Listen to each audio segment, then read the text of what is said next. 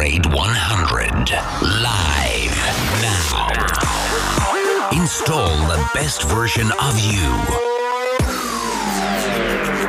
Salutare și bine că m-am regăsit din nou în urechile voastre. Marian Hurduca sunt eu, dar nu sunt singur în studio. Sunt uh, alături de colegul meu, Radu Puchiu. Îl avem în studio alături de noi și pe președintele Comisiei ITNC din Camera Deputaților, Sabin Sărmaș, care a venit în seara asta la Upgrade 100 uh, Talks o să găsesc uh, căile pe care să vă auziți. Uh, vă salut uh, pe ambii. Nu eu o să fiu moderatorul vostru în seara asta, eu sunt mai mult băiatul de la butoane. Este o ediție specială, parte din Digitalination by Upgrade 100 în colaborare cu Aspen Institute România, moderată, după cum v-am spus, de colegul meu Radu Puchiu.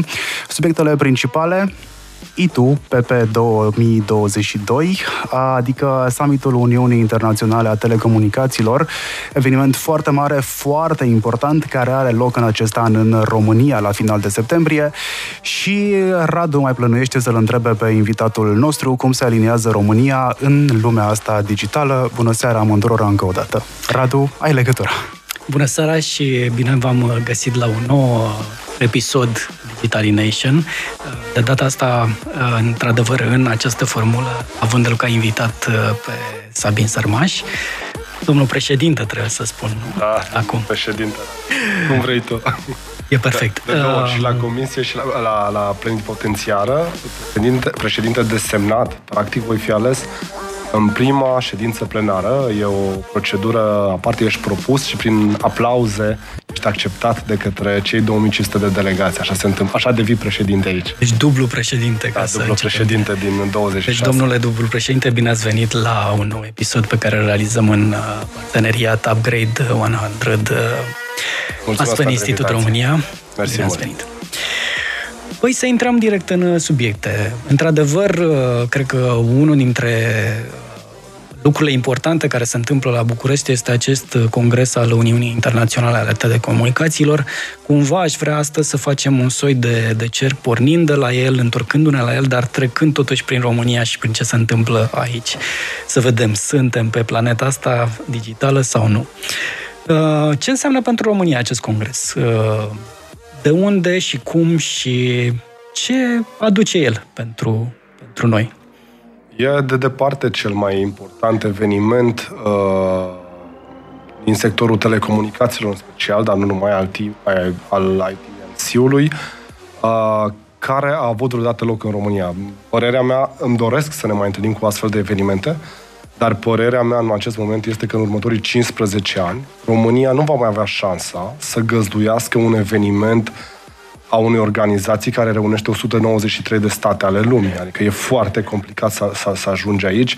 Un summit NATO nu are atât de mulți uh, membri. Un, uh, nu știu, un Consiliu al Europei nu reunește atât de mulți membri. E, e o oportunitate cu care noi, repet, nu ne-am mai întâlnit până acum. De altfel, ITU nu mai, n-am mai avut această conferință plenipotențiară în Europa de, cred că vreo 30 de ani, când a fost la Istanbul, adică pe, acolo pe două continente, în definitiv. Uh, repet, importanța ei vine din faptul că uh, reunește atât de mult uh, factori de decizie, practic o să avem peste 70 de miniștri ai digitalizării sau comunicațiilor din cele 193 de țări uh, membre ale Uniunii, prezenți aici, 2500 de delegați care stau trei săptămâni la Palatul Parlamentului și fac mai multe lucruri și o să intrăm, o să intrăm în detaliu ulterior. Uh, deci o super reprezentativitate.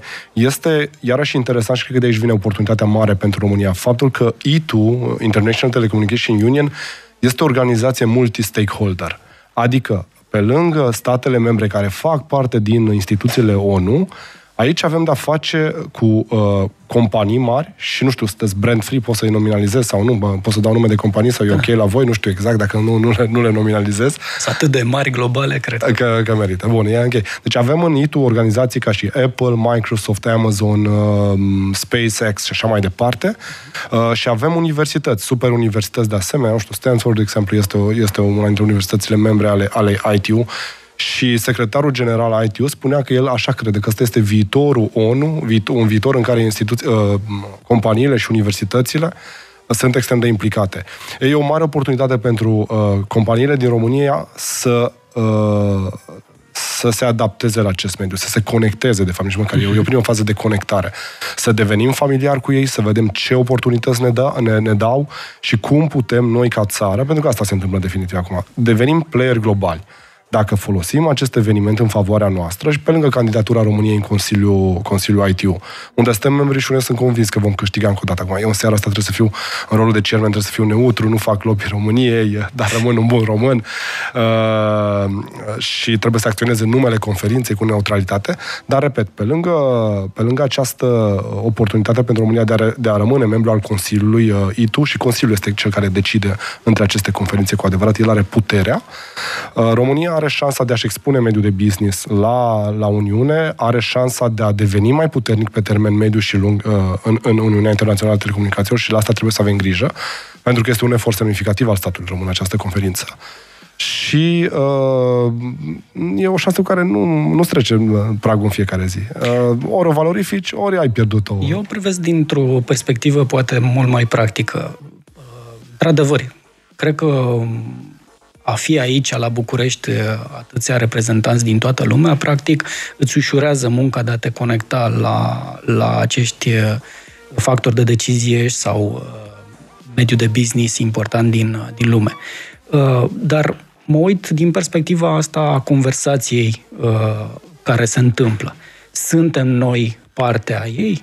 Ceea ce facem digital în, în zona României este Uh, parte a conversației globale. Cum facem această, să ușurăm munca uh, antreprenorilor, companiilor românești de a se alinia la aceste, la aceste subiecte cu ocazia asta?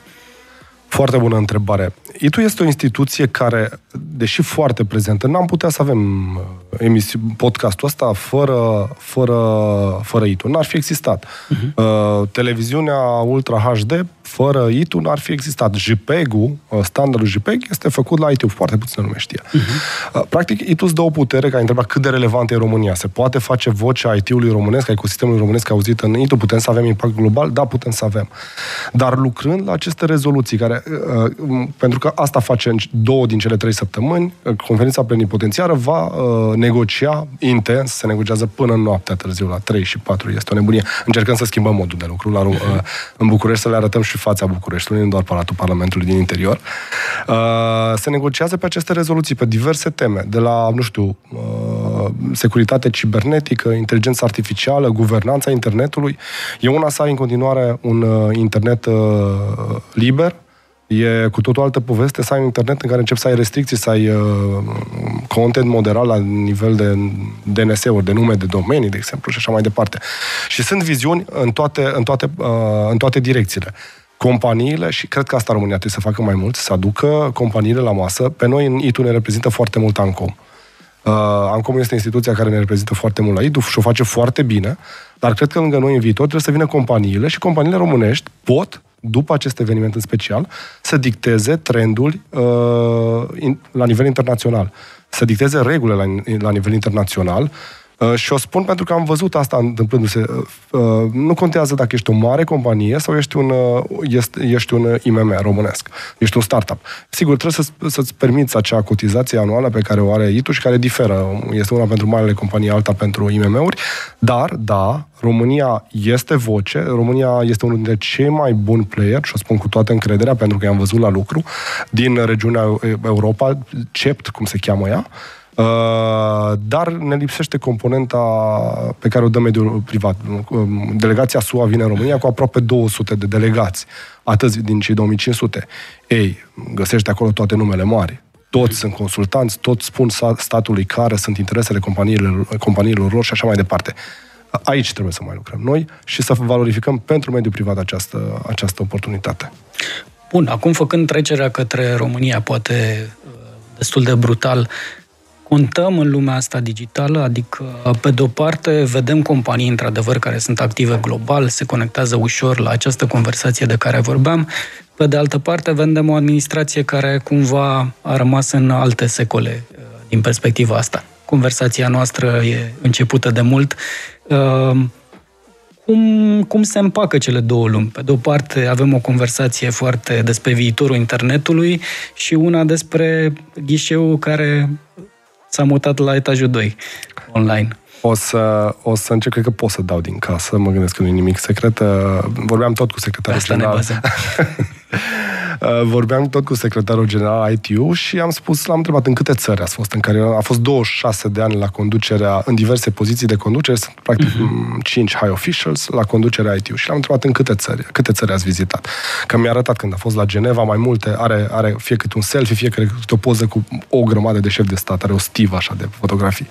Și am zis, bun, dar în câte statele lumii ați fost? Păi în 130, în peste 130. Și zic, unde merge? Și zic, cum e, ara- cum e așezată digitalizarea pe acolo? La Ministerul de Finanțe, Ministerul Comunicațiilor, la transporturi, pe la guvern și așa mai departe. Bun, și zic, concluzia. Concluzia, și o să spun după aia și cât contăm. Concluzia, care e? Unde merg bine lucrurile uh, în domeniul digitalizării? Și mi-a spus când e la premier. Păi Zean poate să fie premierul ministrul digitalizării. Nu, nu, nu, dar măcar să fie foarte aproape de el uh, decizia, să, să poată să impună. E ca și în companie. CEO dictează un proces de transformare digitală. La guvern, și știi foarte bine, tot așa e. Dacă președintele țării, dacă premierul țării înțelege cum stă treaba cu digitalizarea, lucrurile merg înainte. Ei, noi am avut tot felul de exemple de-a lungul istoriei noastre. Unii au mai înțeles cât de important e domeniul, alții au mimat că înțeleg, alții chiar n-au înțeles uh, deloc. Uh, suntem pe undeva pe un, raportându-mă, pentru că am călătorit și am văzut foarte multe, am călătorit, am muncit prin alte țări anul ăsta, uh, suntem pe undeva de la mijloc, un pic în sus, dacă ne uităm la, model, la, la, la topul global, dacă ne uităm în Europa, suntem la capăt și știi foarte bine, am discutat de asta foarte mult. Dar, într-adevăr, tot vorbim de potențialul nostru. Avem, uh, avem, avem noroc, avem și bani acum, avem și know-how, suntem într-o zonă destul de bună, avem, avem o șansă serioasă și avem uh, norocul unei economii nu mai uh, nu cu o, nu cu o, nu atât de masivă, nu atât de imobilă, care se poate transforma, care poate să, să preia mai ușor impactul ăsta digitalizării, a transformării digitale.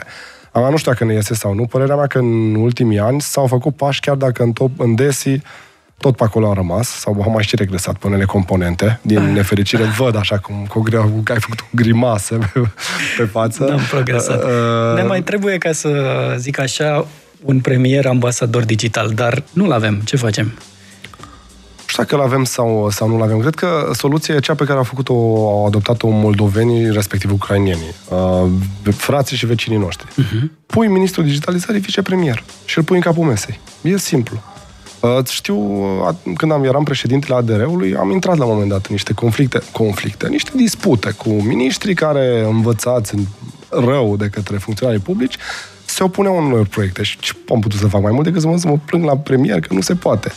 Când premierul a vrut să schimbe lucrurile, s-a, s-a întâmplat. Dar asta pentru că avea încredere. Asta trebuie să aibă și un premier. Nu trebuie neapărat el să fie, cred, ambasador, dar trebuie să aibă multă încredere, să-i dea foarte multă putere ministrului digitalizării. Asta trebuie să se întâmple. Acum, noi, repet, nu stăm, nu stăm chiar rău. Suntem în același stadiu de, de transformare în care sunt foarte multe economii uh, dez, în curs de dezvoltare. Ăștia sunt așa sub noi, suntem o economie dezvoltată, deja putem să considerăm, more or less, dar uh, stăm prost în Europa unde competiția e mare. Repet, contează viteza. Aici în 5 ani de zile schimb fața națiunii, dacă vrei, cu câteva lucruri simple care se întâmplă astăzi. O identitate electronică, un cloud guvernamental, unele proiecte începute de 2 ani, unele anul acesta, interoperabilitate și deja se trans- lucrurile se transformă repede. Dar trebuie să le facem și trebuie să nu le mai facem ca în trecut, pentru că l-am mai făcut, am, am mai vrut, dar n-am putut. Așa e, am încercat de toate. Uh, și am cheltuit și foarte mulți bani. Am cheltuit mulți să bani, nu, mult prea să mulți nu bani. uităm asta. Uh, că veni, veni vorba de legi, într-adevăr, avem și uh, nu pot să nu recunosc și aici cadrul uh, frumos de dialog pe care uh, l-ai setat la Comisia de IT, alături de Comisia de IT uh, pentru legea interoperabilității. N-a fost cazul legii cloudului, dar, mă rog, a fost o conversație până la urmă și acolo, ceea ce e foarte bine. Uh, avem legile astea două. Sunt importante, sunt, uh, trebuiau făcute de mult, dar la ce le cuplăm? Pentru că doar legea nu mută ghișeul la online la, la loc.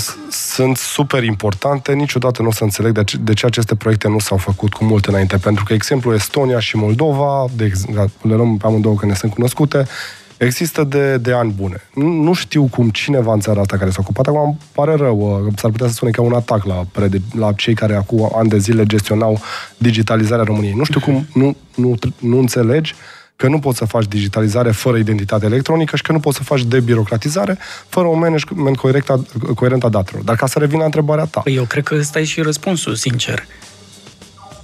Tocmai de aia nu avem digitalizare sau asta a fost calea să nu avem digitalizare. Da, a fost calea că... să nu avem, dar ei erau puși acolo ca să avem digitalizare, nu să nu avem. Acum vin la, uh, la ceea ce trebuie să întâmple. Avem o lege pentru cloud bună, e, e bună, mai ales față de, de dacă o comparăm cu varianta inițială și la final a existat totuși un pic de dialog cu societatea civilă okay. și cred că trebuie uh, felicitat Ministerul pentru asta. N-a fost demersul într-adevăr și mă bucur că ai, ați luat parte toată societatea civilă, voi cu toții și ne-ați sprijinit. Am chiar spun de multe ori, legea aceasta s-a scris împreună cu România. Uh, cred că sper să devină un proiect de bune practici. Noi la Comisie o să mai facem asta. Proiectele astea două au șanse dacă nu mai uh, repetăm metodele trecutului. Haideți să o luăm cu interoperabilitatea simplă. Avem câteva soluții pe masă. Estonienii au X-Road. Ok, e un pic învechit, dar merge foarte bine la ei, ca un drum, o stradă dintre aia făcută cu 20 de ani. Dar e bun, merge avem uh, M-Connect-ul de la moldoveni, care ne-l dau gratis dacă vrem și putem să-l îmbunătățim, pentru că am mai lucrat și românii, dacă, țin bine, dacă știu eu bine. Uh, nu trebuie să băgăm 30 de milioane de euro într-o platformă de interoperabilitate pe care să o, uh, proiect pe care să scriem jumătate de ani și după aceea să-l mai contestăm 3 ani și să începem implementarea atunci când el e deja obsoleted, când e învechit.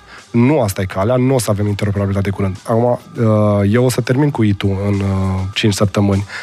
Sunt 24 din 24 acolo, dar după mă voi uita foarte serios la ce se întâmplă cu implementarea acestui proiect.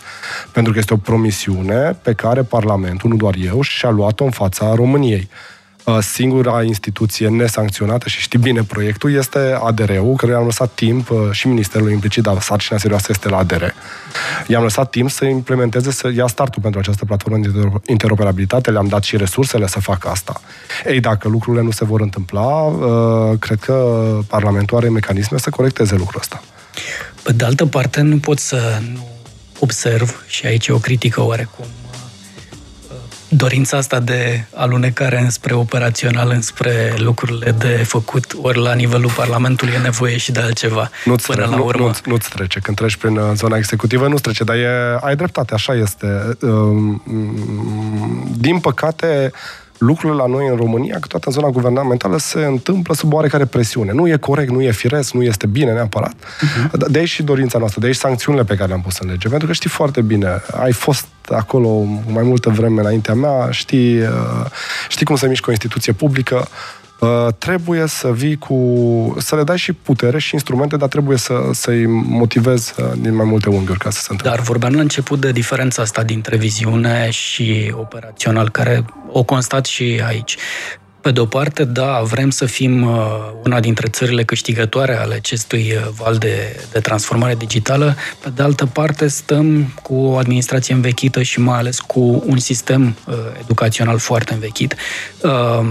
Uh, Pregătim resursa umană pentru următorii 10 ani? Da, ne vedem în uh, țările dezvoltate, da, o pregătim. Există vreo școală profesională de sistem de administrator de sisteme IT? Ai, uh, ai atins cea mai sensibilă coardă. Uh, lipsa aceasta de digitalizare și locul pe care ne aflăm astăzi se datorează în special uh, Uh, capacității administrative reduse și gradului foarte, foarte redus din administrația publică, în general vorbesc, cu câteva excepții în ceea ce privește instrumente digitale, se datorează unei lipse de instruire digitală în companiile din România. Acum nu vorbim de multinaționale și oameni care folosesc tool digitale în fiecare zi învățați de vestici sau de cei de aici. Nu, nu despre ei. Vorbim de economia, de IMM-ul românesc, care e coloana, teoretic, coloana vertebrală a oricărei economii și unde skillurile digitale și înțelegerea și înțelegerea avantajelor digitalului, inclusiv de către ownerii de companii, este super, super mică.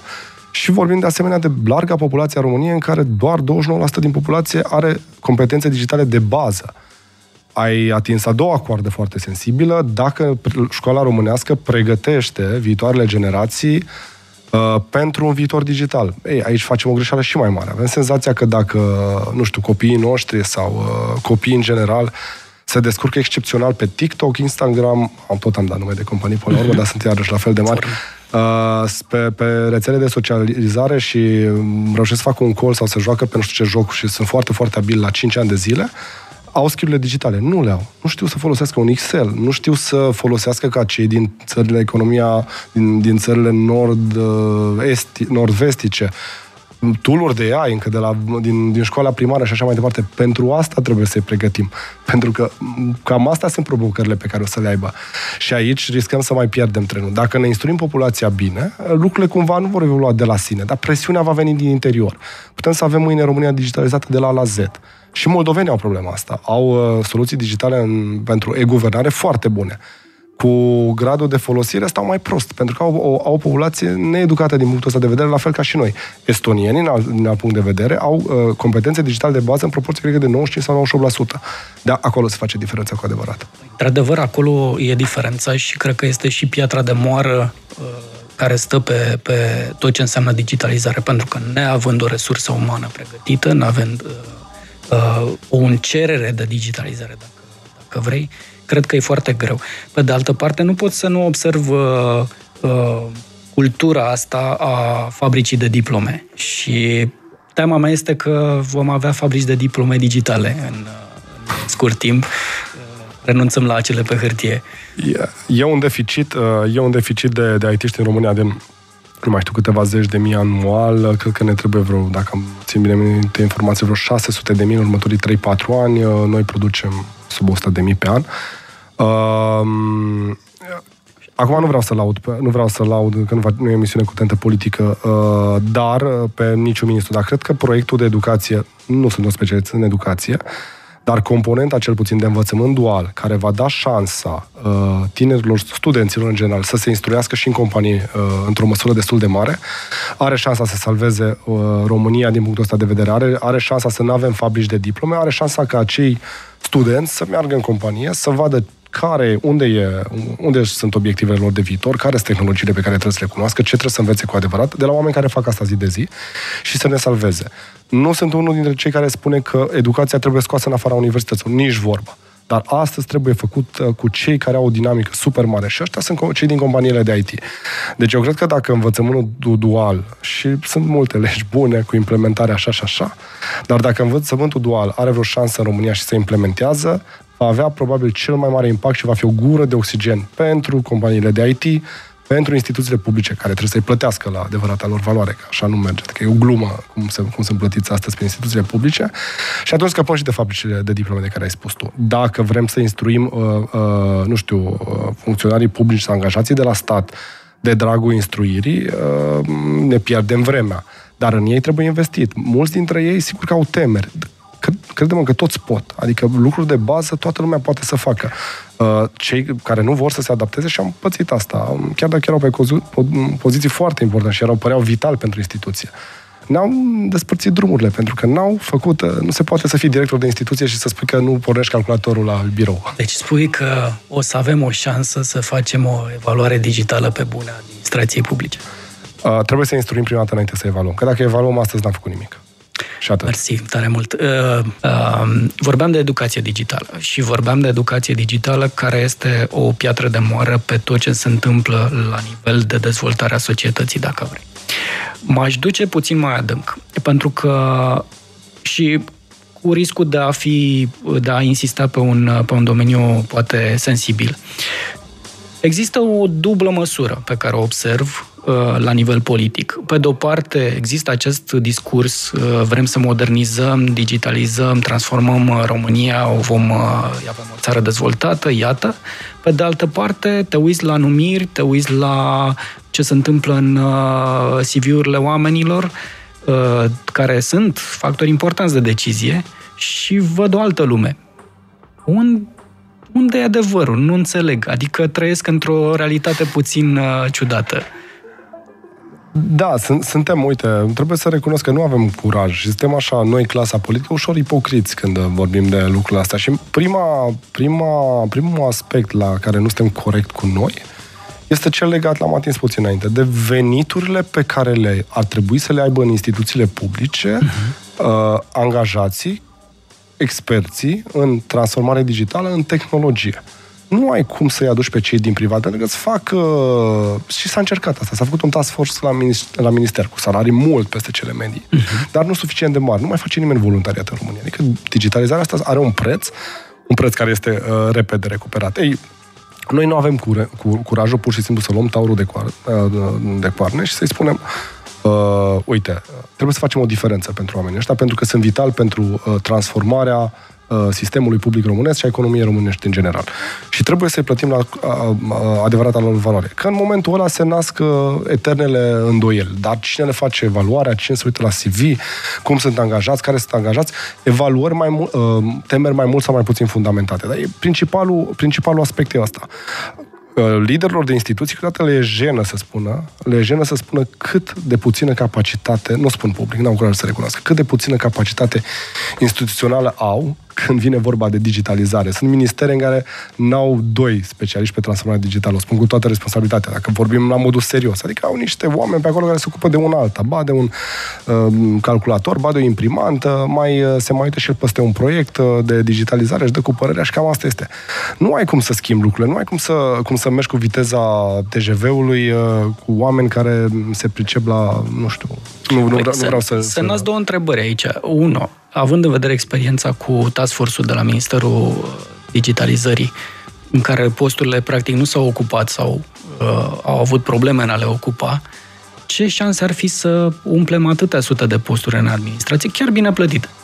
Uh, cred că uh, aici mai e un aspect care ține de mediul de lucru. Uh, Cred că trebuie să venim, repet, cu salariile corecte și nu cred că trebuie să ne gândim să umplem toată administrația publică. E suficient să-i dai, sau e suficient, e bine, e, e, e un mare pas înainte, să-i dai putere ministerului, să aibă o echipă foarte bună, să-i dai putere autorită- uh, ADR-ului, uh, Autorității pentru Digitalizarea României, și ele să ofere suport altor instituții centrale în special, dar și locale acolo unde se poate. Local am altă o viziune, cred că trebuie descentralizată. Uh, puterea asta de, sau uh, mecanismul ăsta de sprijin autorităților locale. De asta am militat și am ajutat DIH-urile, Digital Innovation Hub-urile, care sper să-și facă, să-și atingă obiectivele lor, asumate în fața Comisiei Europene, de altfel, în fața noastră. Uh, dar, repet, nu trebuie să angajăm chiar sute. Dacă reușim să avem cât, câteva zeci și în fiecare minister cinci oameni care să fie cu adevărat buni, și cărora să le dai un mediu de lucru. Pentru că noi la concursurile de, de, de, de, de concursurile pentru pozițiile la statul român îi punem pe IT și să învețe, să învețe cinci legi și să dea examen din ele. I-ai pierdut la primele șase articole. Țin minte cum eram eu când eram doar în, în, în mediul de business, când eram doar ITist. Adică pe foarte mulți dintre ei îi, îi pierzi. Nu înseamnă că nu trebuie să știe legi. Am dar... fost în mediul ăla și te contrazic un pic, dar nu vreau să scad șansele IT-șilor de a intra în administrație. Trebuie să știe legi, că altfel îi mănâncă oamenii pe pâine. Uite, acolo cred că pentru cei care trebuie să știe legi, uh, trebuie să fie o poziție complementară. Adică un arhitect de soluție, nu știu care, NERS, care trebuie să-ți facă arhitectura pentru sistemul de interoperabilitate din România, nu cred că trebuie să știe lege. Dar trebuie să aibă lângă el un jurist, cum sunt la, uite, dau mhm. exemplu, Ancomo ca instituție, are juriști care înțeleg tehnologie bine, în zona de comunicații. Sunt plătiți bine, Uh-huh. Acolo competiția în piață nu e chiar atât de mare ca în IT, nu ating salariile în nivelul ăla decât pentru o mică parte dintre ei. Și sunt juriști care au capacitatea să uh, înțeleagă și lucruri tehnice și să discute și cu operatorii, să discute și cu uh, birocrații, să spun, din instituții. Se poate, dar e un rol separat. Uh, fără suportul lor, da, nu se poate să facă nimic. Adică pui un funcționar public și cu un ITist uh, la, la o masă, îi lași 5 zile și mm, sunt tot unde e lăsat. Asta e adevărul. Doua temere din, din cele din urmă plătim mai mult, să zicem că îi angajăm pe acei oameni, îi plătim mai mult, dar am un exemplu favorit, Young Professional Scheme, nu știu, tu erai tânăr pe 2003 când uh, s-a lansat această schemă, au adus celebri, uh, celebre unități de politici publice și cu experți care știau și erau foarte bine pregătiți, credem, sunt și acum prin ministere, și au ajuns cei mai buni translatori, cei mai bine plătiți translatori din limba engleză în, uh, limba română? Uh, nu, nu, nu știu. Adică știu programul, eram într-adevăr tânăr pe atunci și între ale meserii și între ale politice. Ai, am plătit mai bine, dar au fost marginalizați de către instituții. Da, pentru că nu li se dă putere. Țin minte un exemplu al unui coleg, tot din zona publică, a spus, experții ăștia în transformare digitală, știi cum ar trebui să fie, cu badge la piept și să intre ca FBI-ul prin instituții, să nu zică nimeni nimic, adică să, să nu, uh, să fie niște ambasadori așa schimbări, niște uh, iluminați pe de care nimeni nu se atinge și nimeni nu spune că nu au dreptate. Acum, cred că e prea mult să pui problema așa, dar trebuie să le dai, trebuie să le dai forță. Și, repet, forța nu poate să vină decât de la liderul instituției. Un lider de instituție de minister care spune mâine vine echipa de la DR, nu pleacă șase luni de zile aici până nu face o evaluare uh, a proceselor din instituție, propune un plan de transformare digitală, restructurează procesele și vine cu o arhitectură de soluții de digitalizare și mergem cu toți înainte. Sigur că e fo- în teorie e ușor. În practică am fost și acolo și am văzut cât e de complicat. Dar fără suport și sprijin real, te lasă să... Știu, uh, știu joaca cei din instituție. Te lasă să te obosești. Uh, uh, cei care își doresc sunt de foarte multe ori și ei obosiți de cei care nu își doresc și așa mai departe. De asta insist pe faptul că trebuie să fie instruiți digital cei care lucrează astăzi în instituții, pentru că atunci deschiderea lor față de soluții digitale va crește mult. Astfel, va, altfel va fi o luptă dintre asta de uzură de care pe care, impusă, cum spun eu, de la nivelul șefului instituției. Am avut o critică, nu e, e publică, deci nu e doar între noi, uh, referitoare la modalitatea în care au abordat Ministerul și ADR uh, subiectul digitalizării. Foarte bine, legi, PNRR, tot ce trebuie, dar mi se pare că pe drumul ăsta ambițios, a uitat uh, pe din afară două instituții importante, Ministerul Finanțelor și Ministerul de Interne. Ori fără identitate digitală nu poți construi niciun sistem uh, interoperabil. Uh, unde sunt ei? Unde se văd de la nivel uh, mai înalt. Spre deosebire de alți ani, cel puțin în experiența mea, cu Ministerul de Interne se poate, se, se poate lucra. Și am văzut asta, este și o deschidere mare și o înțelegere mare acolo. Am văzut asta când am lucrat pentru legea interoperabilității. Chiar dacă pe lucruri am avut sincope, over, așa, în, în ansamblu lucrurile au mers bine. Adică am avut sprijin din partea, din partea lor uh, și uh, s-au dovedit a fi profesioniști. Uh, dacă vorbim punctual de uh, identitate electronică, ADR-ul are un proiect în dezvoltare, se cheamă PSCID de identitate electronică, pentru că este identitate electronică, este acea identitate electronică uh, pentru platformele de, care oferă servicii online, care va putea fi, va fi un, un fel de single sign-on, sign-in. Uh, o identitate, niște un set de credențiale unice cu care te autentifici la ANAF, pe ghișeu, la primărie și așa mai departe. Corect. Se poate integra cu orice platformă publică. Pe de altă parte, vine într-adevăr MEAIU și spune, păi stai puțin, că și noi venim cu identitatea noastră, că venim cu cardul de identitate, noul card de identitate, care are o semnătură electronică, care are o, care are uh, o semnătură electronică care poate fi folosită în, uh, pentru serviciile publice Acum nu vreau să fiu subiectiv. În primul rând, cele două proiecte sunt complementare și pot merge împreună. Eu cred că ideea de a purta o semnătură electronică pe un card este de domeniul trecutului, va fi total inutilă acea semnătură electronică. Mi-asum ce spun. O semnătură electronică, dacă vrei să mai folosești asta, trebuie să stea pe telefon, eventual pe simul telefonului, pentru că se poate, să stea undeva în cloud uh, și să o folosești de acolo. Ați imagina că stă un cetățean, umblă, și caută un adaptor, după el îl pune, în bagă în USB-C-ul de la asta, că nu are USB-C, care USB, că îl pune în adaptor adaptorul de la mm, laptop și pe urmă că își caută cardul uh, și îl mm, pune acolo ca să acceseze semnătura electronică, e o poveste frumoasă. Nu se, nu se va întâmpla. Cred mult mai degrabă în uh, sistemul propus de ADR în PSCID, cu bune și cu rele, uh, pentru că e un proiect mult mai mare decât era cazul, chiar dacă eu l-am a, atât am putut să facem atunci, chiar dacă sub mandatul meu a pornit acel proiect, uh, în care ai o identitate care se, se manifestă strict în spațiu online, unde poți și acolo să atașezi o semnătură electronică, uh-huh. dar, repet, cele două proiecte sunt pe căi diferite.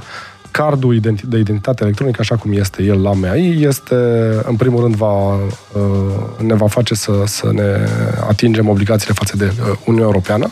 Și asta este, dar vedeți că și Uniunea vine cu acel e-wallet care lasă cardul în istorie. Adică nu, nu o să-l mai folosim la nimic. Hai să fim serioși. Tocmai de aceea era un argument în plus. Mulțumesc pentru el că nu discutăm sunt conversații separate între, între ele și Așa n-am menționat uh, uh, spațiu privat virtual care are sistemul lui de autentificare. Dar uh, aș vrea, cu ajutorul lui Marian, să luăm niște întrebări. Am văzut că au venit și vreau să le, să le preluăm. Da, am întrebări. Am ales trei dintre ele pentru că se pliază pe ce a discutat acum în ultima uh, bucată de emisiune. Prima, sunt suficiente salariile aduse la zi și în administrația publică? Mie riscul mi se pare mediul de lucru, de fapt. Lucrurile se mișcă greu spre deloc în administrația publică și asta este debusolant pentru orice om cu spirit antreprenorial sau competitiv. Am, da, o să încerc să răspund. Sunt, e, prima e grea, deja, deși am, am răspuns parțial la, la ea anterior. Mediul de lucru e foarte important, mai ales pentru cei obișnuiți să lucreze cu medii din, din afară, cu, cu cei din vest și nu numai.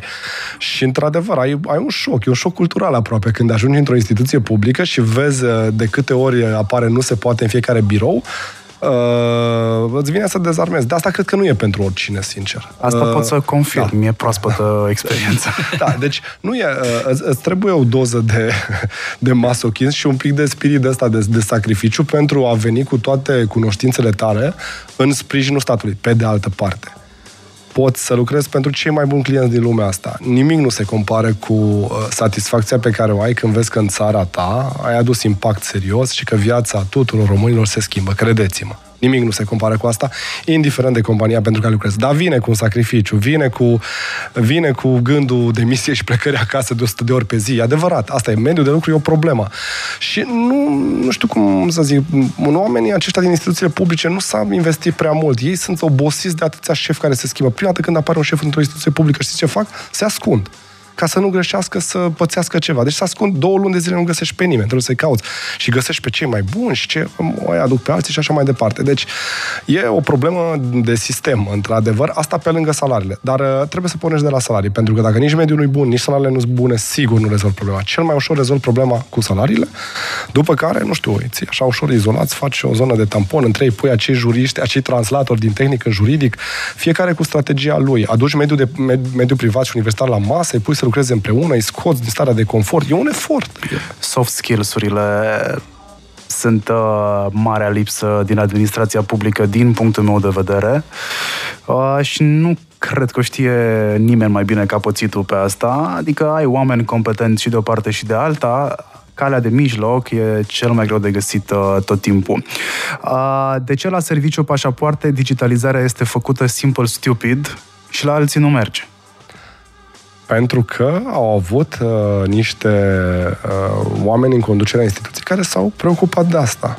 Pentru că am avut, uh, da, și, o, și câteva obligații. Am asta ține mai mult de, de pașaportul în sine, niște obligații pe care le-am asumat față de comunitatea internațională, dar pentru că au fost, știu, pot să dau mai multe instituții care, care, care sunt, ca exemplu, care sunt deschise, pentru că au, au avut niște șefi care au vrut. E, da, e cred de... că e cazul să le enumer, pentru că cred că nu se știe de ele.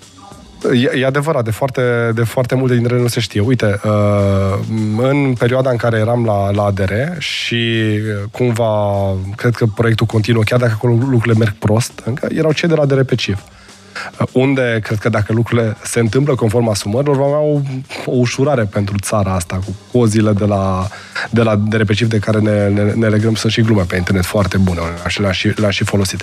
Dar am văzut de asemenea o conducere care, care își dorea. Sigur că acolo procesul e mult mai complicat. Alte instituții la care am văzut foarte multă dorință și sunt făcute lucrurile, sunt, sunt făcute digital. Numai, din păcate, cred că se puteau face mai bine. Dar am văzut, uh, sunt cei de la ONRC.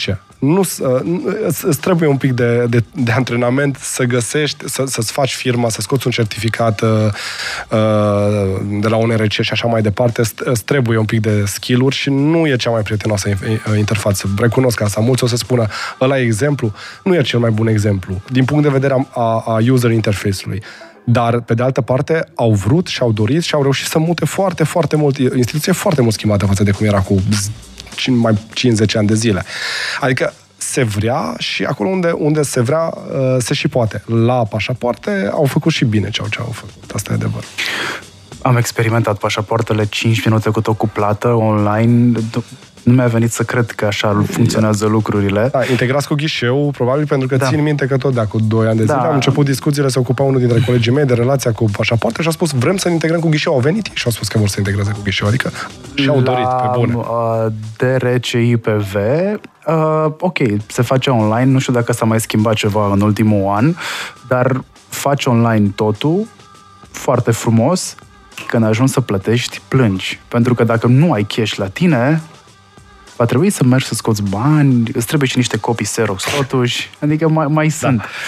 Uh, mai am una care se leagă tot de cărți de identitate, uh, cum merge testul cu cartea de identitate electronică, a fost implementat la Cluj sau se implementează acum la Cluj testul? Sau e în curs, nu mai știu exact care e statusul lui. Și când ajunge implementat la nivel uh, național totuși. Uh, da, este un proiect pilot la Cluj, s-au emis o serie de cărți de identitate. Uh, cred că se vor emite încă un set anul acesta, ele sunt limitate. Dar, repet, e un proiect pilot. Uh, pentru proiectul uh, MAI-ului cel mare, încă achiziția nu este finalizată și cred că va mai, va mai, va mai dura un pic. Uh, asta e stadiul. Din păcate, măcar ne-am îndeplinit față de comisie misiunea de a nu intra în infringement, pentru că dacă nu emiteam nicio carte de identitate electronică, până în prezent, uh, statul era, era aspru penalizat, trebuia să plătim niște amenzi uh, fabuloase. Dar eu cred că va mai, va mai dura asta. Repet, uh, aș vrea să văd, eu, e o opțiune personală, s-ar putea să supere cu colegii de mei când aud asta, Cred că e-wallet-ul, uh, să vedem când îl trimite Uniunea Europeană, când îl fac ei, sau PSCID-ul, sunt proiecte care vor aduce mai repede schimbarea decât cartea de identitate. La cartea de identitate, marele avantaj va rămâne care alt format și e mai mică Asta și merge lângă card. Sună fix ca centura Bucureștiului. Au făcut o bandă pe sens, până au terminat banda pe sens, au prins că o bandă pe sens este inutilă și mai fac încă una acum și tot nu avem centura Bucureștiului. Dar uh, la centura București e doar problema noastră, cardul de identitate, așa cum îl facem noi acum, e o problemă europeană, cu toți și-au dat seama că, ok, e de domeniul trecutului, ne-am asumat toți, sunt niște standarde, le îndeplinim, asta este. Vină domnii și doamnele de la Apple mai am eu ceva de zis. Gata, că dacă mi-am deschis microfonul, vin domnii și doamnele de la Apple, care acum implementează niște teste prin niște state uh, cu e-wallet-ul, adică aș emigra doar pentru asta. Da, am avut, am avut dialog și chiar am discutat asta cu cei de la, de la Apple în România. Acum câteva luni vor veni din nou. Apropo, să vină și la conferința ITU la un side event de pe unde toată industria românească va fi invitată, de un side event de îmi permit să fac reclamă că e eveniment al, al guvernului. Uh, un side event de pe 1 octombrie de la Palatul Parlamentului e făcut în marja ITU. Cred că e pentru prima dată când cineva de la Apple, uh, cel puțin avem promisiuni clare că vor veni, să sperăm că nu, nu se răzgândesc, când cineva de la, de la Apple ca și companie va veni la o conferință din România, cel puțin așa mi-a spus un mare organizator de evenimente din România. Și uh, cred că am avut o discuție legată de cum se vor integra cu soluția propusă de comunitatea europeană acolo ne ducem. Acolo eu, ne ducem. Eu vreau să, să glumesc un pic pe tema cărții de identitate electronice. Am ratat momentul vaccinării, că putem să le... Să le avem pe toate. Să le avem pe toate, dar iată că nu ne-a ieșit. Păi poate le avem și nu știm. Sau poate le avem. Activațiile, vă rog frumos. Dar nu, nu sunt activate. Domnul președinte, vă rog frumos activațiile, dacă se poate vorbiți cu cei de la nu știu unde se activează asta, dacă se poate. Bun, dincolo de asta, mie mi se pare o, un lucru extrem de important pentru tot ce se dezvoltă ca și sistem uh, de guvernare în primul rând, dar apoi de tot ce înseamnă serviciu digital, uh, partea de identitate. Fără ea este, este puțin cam greu să, să faci ceva. Imposibil. Da. Bun, așteptăm e-wallet, așteptăm uh, cărți de identitate electronice, așteptăm uh, PSCID-ul. PSCID-ul care va face așa, mă rog, le va uni pe toate. One ring to rule them all, nu? Cam așa e PSCID-ul ăsta.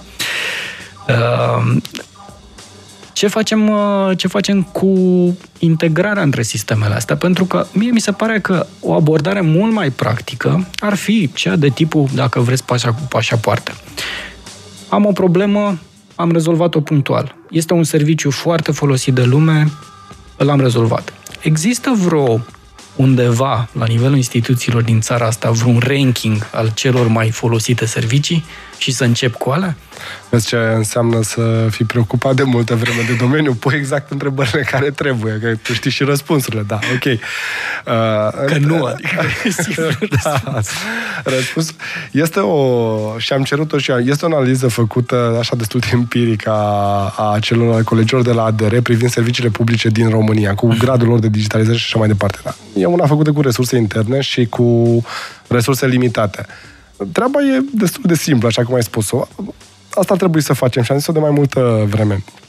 Uh, și de asta am și început atunci când am început dialogul cu DRP Civu și așa mai departe. Pentru că te uiți la instituțiile unde ai un impact mare, ne-am uitat la care sunt cele mai des emise documente de către statul român și am văzut că e certificatul de atestare fiscală, cazierul și așa mai departe. Ai un top de servicii și, într-adevăr, le iei la bucată. Noi am avut altă abordare bazată pe evenimente de viață și am spus digitalizăm procesul de, nu știu, căsătorie. Și ce, ce, ce documente ne trebuie acolo? Păi de la X, de la Y, n-am schimbat uh, procesele deloc. Uh-huh. Am dus birocrația în online, am făcut niște platforme care am zis, bun, dar stai că la Ministerul Muncii sunt 17 evenimente de viață și cum facem? Păi le digitalizăm pe toate odată, nu le luăm, cum ai spus tu, uh-huh. în ordinea, nu știu, conform gradului de utilizare. Neutilizat, neutilizat, mai multe căsătorii, mai puține divorțuri și așa mai departe, le digitalizăm pe toate odată. Și am făcut o platformă mamut Uh, am pus-o pe foaie de 35 de milioane de euro și pe urmă am intrat în contestații, în uh, alte mm. povești și așa mai departe. Și și prost, evident. Versus uh, filozofia agilă pe care o propui tu, dar iarăși aici îți trebuie, îți trebuie experți care să înțeleagă să creeze o arhitectură mare și pe urmă să iei bucăți mici care să poată integra, că dacă nu, nu se mai, nu se mai împacă la final și să iei câte un serviciu particular, simplu, pe care îl digitalizezi. Și asta e modelul estonian, asta e modelul, mă tot întorc la Moldova pentru că îmi place ce au făcut ei. Uh, și, și, și tu știi că ai, ai, ai și avut oportunitatea să discuți cu ei, să-i cunoști, în care ei pas cu pas fie, fiecare serviciu. Și atunci e mult mai ieftin, uh, e mult mai rapid. Uh, win-urile pentru, și asta am spus și eu uh, colegilor care sunt astăzi în executiv, câștigurile pentru ei sunt imediate, că ai șansa să faci ceva într-un an de mandat, că atât stai pe la noi, pe la instituții, un an de mandat. Păi hai să luăm o abordare agilă. Aș lua echipa de la pașapoarte, spune, uite, aveți un milion de euro, împărțiți între voi, faceți următorul serviciu. Cred că, ne, cred că e și mai ieftin, sincer, cred că e și mai ieftin. Le trebuie să le dăm, trebuie să-i transferăm unde, unde probabil, trebuie să meargă și să le dăm, să-i dăm uh, șeful instituției să poată să-i, uh, să poată să-i, uh, uh, să, să aibă forță în instituție să transforme instituția respectivă. Dar asta trebuie să facă ADR-ul, ca să ne înțelegem. Deci asta trebuie să facă... Uh, uh, cred că ADR-ul trebuie să fie un coordonator al acestui proces. Nu cred că ADR-ul va fi foarte bun peste tot, dar va fi un facilitator uriaș dacă își preia rolul ăsta mai degrabă decât cel de a face. Dar asta este o mai degrabă o opinie personală. El a avut uh, la ADR și cred că a trebuit să se întoarcă la acel proiect și sper că nu e... Uh, pentru că au zis că vor să-l îmbunătățească. A avut o, au pornit pe un drum bun și au spus că fac un contract cadru în care aduc mai multe companii la masă, companii române, mm-hmm. mă rog, din România, da. care să ofere diverse servicii, software development, testare, arhitect, consultanță și așa mai departe. Uh, să facă un, să aducă un, un, un să vină cu un pachet dintre ăsta de, de companii care să fie accesate foarte ușor, nu știu, ne duce la finanțe și ei au nevoie de o analiză de business. Venim cu compania care face analiză de business. Au nevoie de arhitecți. Foarte da, agil. Foarte. Și asta, e, da, și, asta, și asta îți dă multă agilitate și scap de alte lucruri complicate când intervin Corect. alte instituții care încearcă să facă ei chiar dacă nu au capacitate și așa mai departe. Și să faci treaba cum trebuie. Și să o faci cu industria locală, adică foarte important lucru și știu, oamenii din România, cei din zona de, de, de IT știu să facă lucrurile foarte bine, că, pentru că fac pentru alte țări excepțional de bine. Nu pot să dau nume de companii, dar am putea învăța de la câteva din astea mari românești cum se tratează un serviciu da. o interacțiune cu clienții foarte, foarte... Da, da, da, da. Dar noi facem, uite, știu multe companii din România care lucrează pentru Olanda, de exemplu. Știu companii din România care lucrează pentru Danemarca, știu care lucrează pentru Germania și uh, să nu credeți că acolo e cu mult mai ușor. E tare greu. Noi tot spunem ce rău e la noi. Ei, transformarea digitală merge cu poticnel peste tot, mai ales când ai o economie robustă. Dar uh, știu, știu cum să o fac. Mă întorc puțin la Parlament înainte de a lua o scurtă, scurtă pauză, pentru că ne-am dus inevitabil în operațional, cum ziceam, dar cumva vreau să ne întoarcem puțin către uh, lumea mai, uh, mai mare. Uh, marea provocare pe zona de transformare digitală este și una a schimbării cadrului legal. Uh, cu siguranță. Deci, uh, oamenii IT-știi pot să găsească cele mai bune soluții, dar se vor lovi în obligativitatea de a semna holograf un document, mai știu eu pe unde. Cum facem să schimbăm acest cadru? Uh, cum putem să, apropo de one size fits all, putem să dăm o singură lege care să le schimbe pe toate tot ce trebuie schimbat, putem aduna toate aceste mici detalii din toate legile, putem face astfel încât să nu mai întrebuiască cazier judiciar la o altă instituție a statului.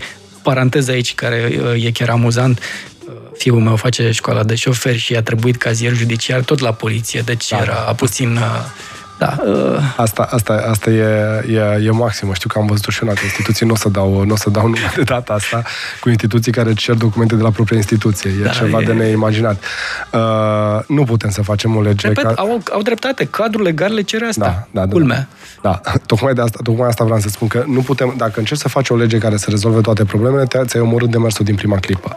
Uh, și cu legea interoperabilității, tentația era mare să băgăm alte lucruri pe acolo și iarăși uh, știi procesul. Uh, eram uh, și am spus nu, rămânem la obiectivele pe care trebuie să le aibă această lege. Sigur că, pe lângă o lege bună pe care o dai, în tot hățișul ăsta legislativ sunt uh, alte legi care spun cum să faci lucrurile de andoasele și prost. Și alea în timp trebuie abrogate și schimbate. Dar, în primul rând, îți trebuie un cadru care să-ți permită să le dea voie IT-știlor să implementeze lucrurile așa cum știu ei să, să le facă. Uh, trebuie tratate sectorial. Ai spus de, de semnătură electronică, da, e următoarea noastră prioritate în Parlament. Uh, legea stă de prea mulți ani deja acolo. O să luăm probabil una dintre legile din Parlament și o să o ducem mai departe, cu mici îmbunătățiri. Și e foarte, uh, nu e foarte greu să facem asta. Uh, e o piedică în care digitalizării și cumva vreau să văd care e viziunea dinspre Parlament cum putem face ca sincronizarea asta între nevoia de schimbare de la nivel uh, de administrație să se reflecte într-o muncă uh, absolut normală la nivel de, de legislativ? Ce e nevoie? Ar fi bine ca lucrurile să se întâmple cum se întâmplă în, în privat aici. De exemplu, în, chiar asta este o mare dezbatere la nivel global, că tehnologia se mișcă atât de repede încât uh-huh. reglementările nu fac față. Și un bun exemplu este blockchain, în general, uh-huh. tehnologia blockchain, care e, e o junglă pe acolo. Hai să fim cinstiți, e foarte puțin reglementată, da. uh, cu riscurile de rigoare, dar uh, cu oportunitățile de, cu oportunitățile care există acolo. Ei, uh, aș vrea să se întâmple asta și în, uh, ar fi un vis, așa, e un fel de bas, să se întâmple și pe la stat, adică să se digitalizeze atât de repede că să nu să apucăm noi prin Parlament să schimbăm legile. Uh-huh. Așa de digitalizat să fie. Din păcate, uh, nu am așteptări mari, tocmai din lipsa de, de capacitate administrativă, adică nu cred că va veni mare, mare presiune pe Parlament în viitor uh, din, uh, de, către, de la instituțiile publice. Se întâmplă. Avem legi la comisie pentru, nu știu, sistemul X, uh, platforma Y, care vrea, se dorește a fi implementat și atunci trebuie să schimbăm o lege, se vine cu ordonanță de urgență, ajunge la noi în comisie, ni se cere o schimbare, poate ordonanțe de urgență pe aici pe acolo sau ni se cere o lege, se mai întâmplă asta. Dar nu văd lucruri uh, care să aibă un impact major, adică care să schimbe sistemul profund. Asta, asta nu, nu văd întâmplându-se și nu cred că se va întâmpla până nu o să avem în instituțiile publice echipe serioase despre care am vorbit la început, care să poată să facă transformare digitală și să spună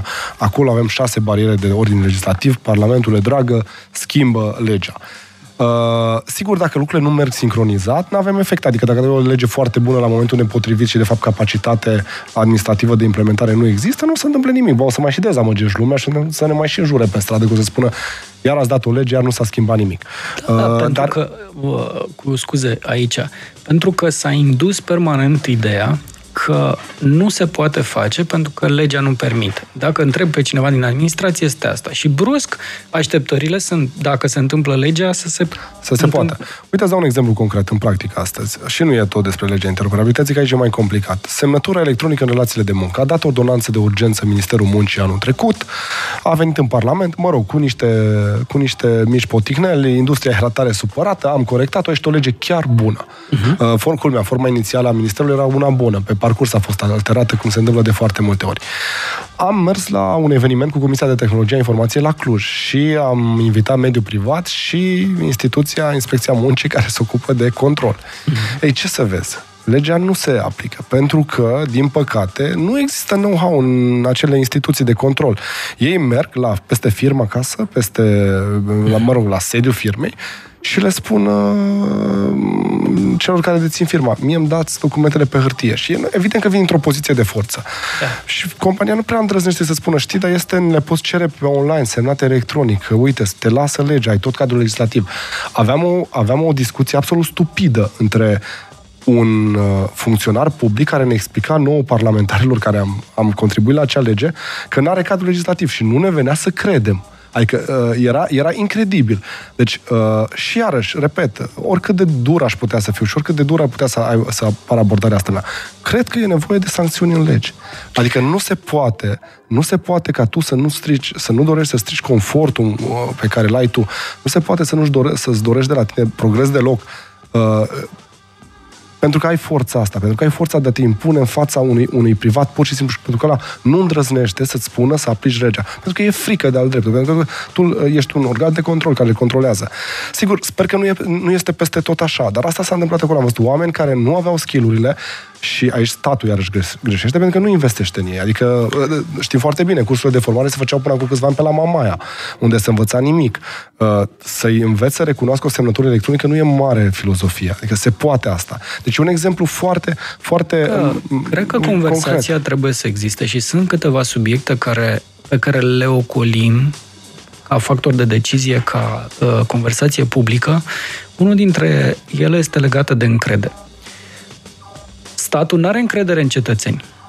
Dar nu asta e marea problemă a transformării digitale, ci că statul nu are încredere în proprii oameni. De exemplu, de, de ce îmi trebuie copie de pe buletin să o las la dosar? Pentru că statul nu are încredere în lucrătorul de la ghișeu că în fața lui l-a recunoscut pe cel care este în buletin. De asta trebuie să pun totul într-o arhivă de, de hârtie și să o aglomerez. O altă conversație care nu există la nivel de uh, nici tehnic, nici uh, politic este cea referitoare la arhiva electronică. Pentru că în momentul de față uh, noi zicem, hai, trimitem documentul electronic, dar în spate omul ăla trebuie să-l arhiveze într-un format hârtie și nu îi recunoaște divers uh, uh, onorat uh, alte organisme de control acel document în, uh, pus într-un, uh, într-un dosar. Deci, cum spuneam, problema este pe de o parte legislativă, pe de, pe de altă parte Uh, e nevoie de o conversație deschisă pe toate subiectele astea. Ai, ai dreptate. Să știi că aici am văzut, e, am și avut expresia asta la un moment dat, e un lanț a neîncredere. Nimeni nu are încredere în nimeni când vine vorba de, de digital. Și uh, uh, exemplul dat de tine e foarte bun pentru că este o altă lege, promovată în special, a fost marele merit a colegului meu George Tuță din Parlament, am contribuit și eu la acea lege, care, acea lege care și-a propus să elimine copiii, adică nu te mai duci cu copilul la ghișeu. Greu de implementat, exact din motivul pe care l-ai spus tu. Pentru că spune funcționarul care dă o rezoluție, care ia o decizie, spune, păi dacă n-am actele la dosar, de unde să știu eu că la de la ghișeu a verificat corect actele? Ia ce scrie la lege aici, că trebuie să le am, nu pot să iau decizia fără să corect. văd al pe negru corect. ceea ce scrie acolo. Și pentru că nu are încredere, nu se întâmplă. Legea nu se, nu se aplică, din păcate, în foarte multe situații. Și pentru că nici în el organele de control ulterior n-au încredere. Da, da, e... Da, bun, cred că asta e o moștenire cumva noastră ca popor păi și cred, cred că, da, e o realitate și o moștenire care vine, cred, și din perioada tristă noastră a epocii de aur, ne ducem în cu totul altă zonă cu discuția, dar eu cred că lucrurile se schimbă ușor uh, și, până la urmă, cel mai eu greu se schimbă cred că rolul uh, comisiei, în primul rând, pe care tu o conduci uh, și cu deschiderea de, de rigoare chiar uh, trebuie să o laud, uh, este exact asta, de a stârni aceste conversații de cum rezolvăm partea de încredere, cum rezolvăm partea de arhivă, cum rezolvăm partea de uh, control uh, pe acest uh, lanț. Uh, nu poate nimeni în guvern să aibă o conversație cu Curtea de Conturi, de exemplu pe temele astea. Dar Parlamentul poate să o aibă. Și așa mai departe. Nu vreau să fac agenda parlamentară, dar, nu, dar cred e, că sunt e, subiecte e, de, e un, de discutat. E un, e un bun sfat. Așa, la prima vedere pare a fi un bun sfat. Noi măcar avem confortul de a putea să chemăm la o discuție onestă pe, pe, pe absolut oricine. Și cu siguranță și noi mai avem de bunătățit, inclusiv legile pe care le-am făcut uh, în ultimii ani. Spuneam din perspectiva asta, pentru că Parlamentul până la urmă trebuie să Uh, ajute partea de administrație, dincolo de, de rolul ei de a implementa lucrurile, să-i creeze un cadru mai corect, orientat spre viitor. Ori asta nu poate să, re, să vină numai dinspre executiv cu ordonanță de urgență, ceea ce se întâmplă în momentul de față. Nu deschid subiectul uh, inconfortabil, uh, cât să creeze niște cadre orientate spre viitor. Ok, cum gândim legea arhivelor pentru viitor? Cum gândim acest spațiu de neîncredere între instituții pentru viitor? Cum îi dăm responsabilitatea acelui om de la ghișeu sau electronic sau fizic să avem încredere în el că își face treaba cum, cum trebuie și să avem mecanisme de control, evident, dar orientate spre eficiență, nu spre a bifa birocratic că s-a întâmplat controlul. Da, e, repet, e o perspectivă, e, e foarte ușor să aluneci în, în lucrurile care țin foarte mult de operațional și să te uiți numai spre îmbunătățirea proceselor, uh-huh. acestor procese și mai puțin spre crearea acestor punți de încredere pe care tu le, tu le, le-ai menționat îți spun așa, m-am, m-am mai gândit cu o dată și a doua oară și și la a doua trecere prin sită, pare a fi o idee, o idee foarte bună, iar că tot ai atins de două ori subiectul ăsta cu arhivarea electronică, există preocupare la nivelul comisiei, sunt am cel puțin o colegă care e foarte preocupată de subiect și am zis, desigur, muncim împreună, pentru că da, e o barieră, nu intrăm în detalii tehnice, dar știm cu toții că e o barieră și că funcționarii publici nu știu ce să facă cu un document primit în format electronic, pentru că Desigur, instituția lor nu are o arhivă electronică conform uh, normelor legale și pentru că nu pot să o țin nu știu ce drive de la nu știu ce furnizor de tehnologie. Corect. Uh, l-aș lăsa pe Marian. Uh, mi se zice că e bună gluma asta cu premierea factorilor de decizie din instituții pe lângă comisionul din partea implementării. Uh, ascultătorul spune că nu vorbește pe lângă, că a alocat uh, patru ani cu primari din toată țara, a lucrat și în Agenția Națională, spune că este o tristețe majoră acolo. Procesul de digitalizare este extrem de greu, autoritățile țin cu dinții de date, între ele nu-și dau acces, decât după semnarea unor protocoale stufoase, interoperabilitatea există, dar pe bază de export de, da- de bază de date. mai spune că M-Cloud, din punctul său de vedere, cel implementat în Moldova, este un exemplu de urmat și că ar fi necesară impunerea unei structuri standard a unor date de bază sau a unei date de baze la nivelul tuturor instituțiilor și o sincronizare la nivel centralizat.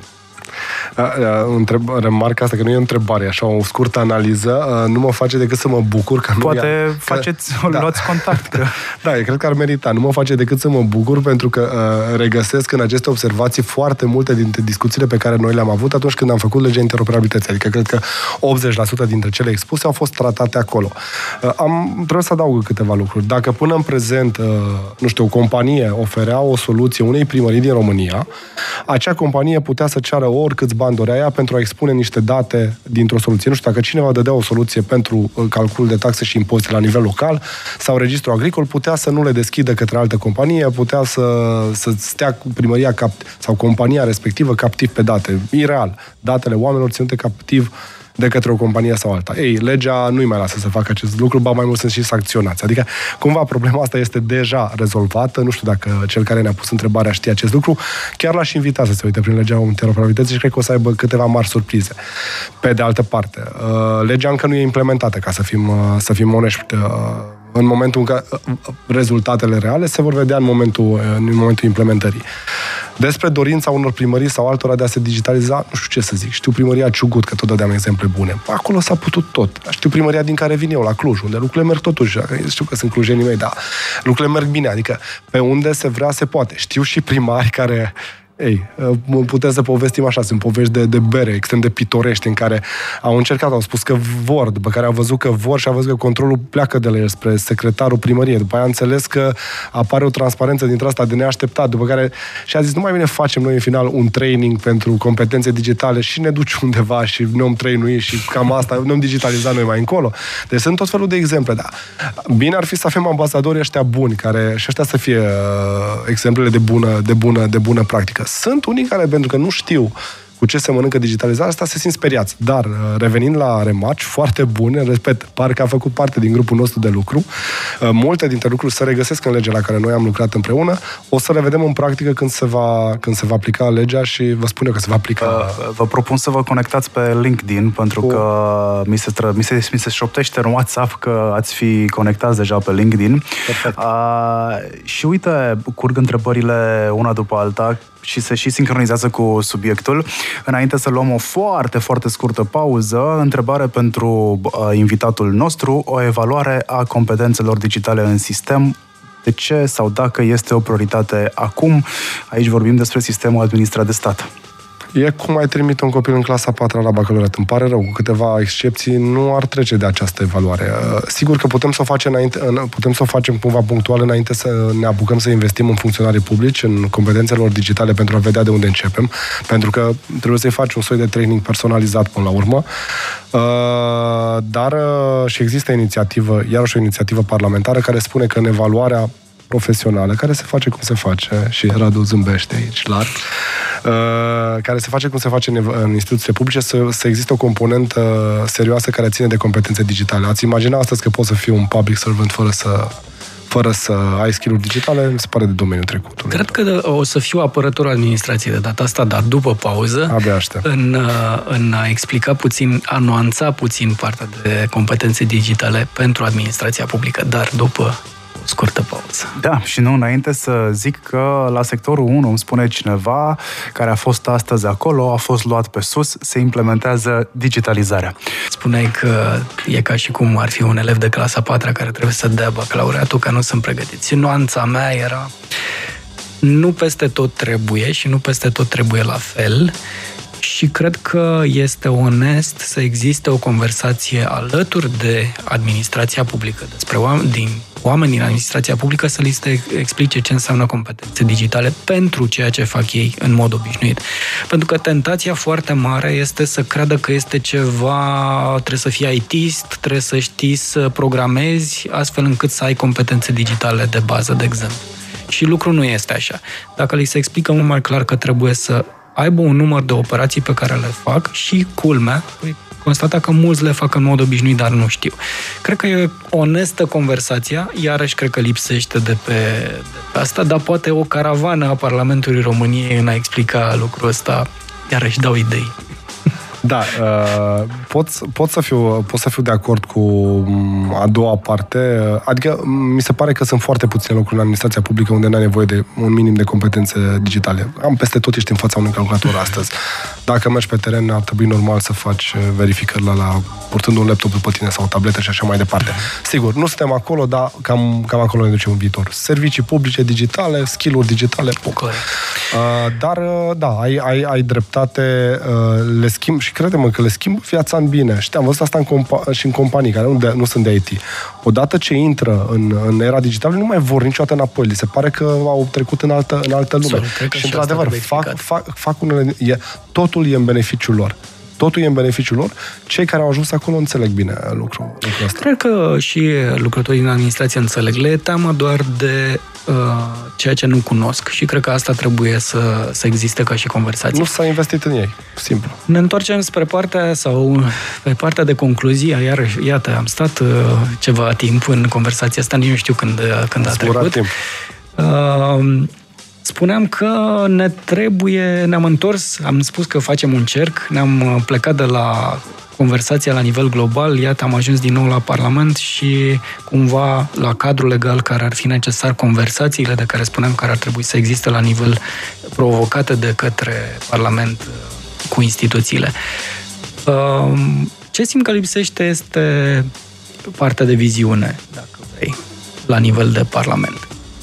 Cum vrem să fie România din perspectivă digitală, spre perspectiva unui ales al uh, poporului, nu al unui om nu avem opțiuni aici. Uh, chiar astăzi spuneam într-o discuție că digitalizarea e, e, o, e obligatorie șansa noastră de a, de a exista ca și economie, de a rămâne în peisaj. Adică noi fără... Viziunea, viziunea de aici îți vine. Trebuie să facem tranziția către economie digitală, către economia viitorului, către economie 4.0, cum vreți să o numiți, cât, cât, cât mai repede. Uh, fără, fără asta, uh, uh, noi putem acum, dacă ne digitalizăm, ne transformăm digital, să ne apropiem de către alte economii care sunt în fața noastră. Adică avem, nu știu, e cam bătălia asta mașinilor electrice, unde au, păr- au început să apară jucători care sunt player tot mai buni pentru că au, au au valorificat avantajul motoarelor electrice. Și apar temirce branduri de mașini care se bat cu marile branduri. Dacă noi pierdem uh, trendul ăsta și nu ne urcăm pe, pe valul ăsta digitalizării, vom rămâne atât de mult în spate, încât nu o să mai înțelegem nimic. Nu, nu știu, nu pot imagina cum ar putea să dispară un guvern. E imposibil să întâmple asta. Dar, în esență, businessurile care nu vor merge către digital vor dispărea Norocul nostru că guvernele nu dispar. Adică asta, asta rezistă în picioare, de pe hârtie, fără sau, hârtie. Sau ghinionul nostru. Uh, da, nu știu, sper totuși zic norocul. Adică dacă am luat-o de la zero, cine știe ce are și cum ne-am reașezat. Uh, repet, din punct de vedere a viziunii asta, asta îmi doresc. Îmi doresc o, o tranziție către, rapidă către economia digitală, pentru că uh, a o face rapid înseamnă că recuperezi repede decalajul, înseamnă că te duci în rândul țărilor civilizate. Și cum te duci?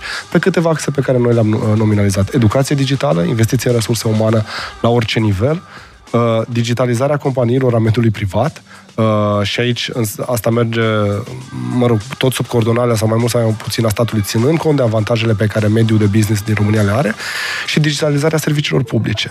Plus infrastructura. Iarăși, luăm de bună toată infrastructura noastră de tele- telecomunicații și avem cam puțină grijă de ea în ultima vreme. Uh, e riscant ce, ce se întâmplă, dar încă suntem bine, suntem foarte bine măcar acolo. N-aș fi așa de optimist, dar să zicem că ne vom face temele bine. Uh, închei cu o întrebare. Care e ambiția ta? Care e, dacă ar, mandatul tău de parlamentar însemna un singur lucru pe care să-l spui celor care te-au ales, prietenilor, familiei, nepoților, la un moment dat, care Dacă- ar fi acela? O, cred că o să o iau curând, o să spună lumea că eu aproape personal, să văd uh, legea interoperabilității implementată. Asta îmi doresc foarte mult. Pentru că știu că o să mă pot duce pe stradă și o să mă pot uita în ochii oamenilor și o să spun nu mai mergi cu dosarul la ghișeu pentru că noi am făcut legea interoperabilității și pentru că e implementată. Și noi am rezolvat problema asta și asta a transformat profund România și, nu știu, e, e un shift. Uh, repet, pare aproape o misiune personală, deși a fost una colectivă și știi foarte bine asta, dar îmi doresc foarte mult lucrul ăsta pentru că, bine, mai am câteva obiective, dar asta e, e, e cel mai important lucru pe care mi-l doresc și o să mă țin de el până la capăt, chiar dacă, practic, cumva sarcina noastră s-a terminat acelul din legislativ, pentru că știu cât de mult se poate îmbogăți și se poate transforma România cu asta. Asta este, asta este obiectivul meu în continuare, pe lângă altele care vin. Noi o să-l urmărim în continuare. Și am ca obiectivul, un, pe, am obiectivul pe termen scurt să știți să ne iasă foarte bine nouă României conferința, conferința PP22 de la Palatul Parlamentului, din, care începe în 26, ține 3 săptămâni. E, e, un, e un, o conferință care va, care va rămâne în CV-ul României și îmi doresc să iasă cât mai bine și de asta am tras foarte tare în ultimul an pentru asta. Eu cred că o să ne iasă bine, că de obicei evenimentele făcute așa ne ies uh, bine. Avem alte probleme de, de rezolvat, dar asta ne ies bine. Petrecerile ne ies bine. Uh, mulțumesc tare mult! Uh, urmăresc și promit să urmăresc, uh, așa cum tu urmărești legea interoperabilității, o să urmăresc și eu cum se întâmplă toate, toate subiectele legate de digitalizare. Asta facem și aici, partea conversației pe care am uh, început-o la Digitalination, în colaborarea Grade 100 și Aspen. Încă o dată mulțumiri și Mulțumesc și eu tare tuturor mult. celor care au stat alături de noi.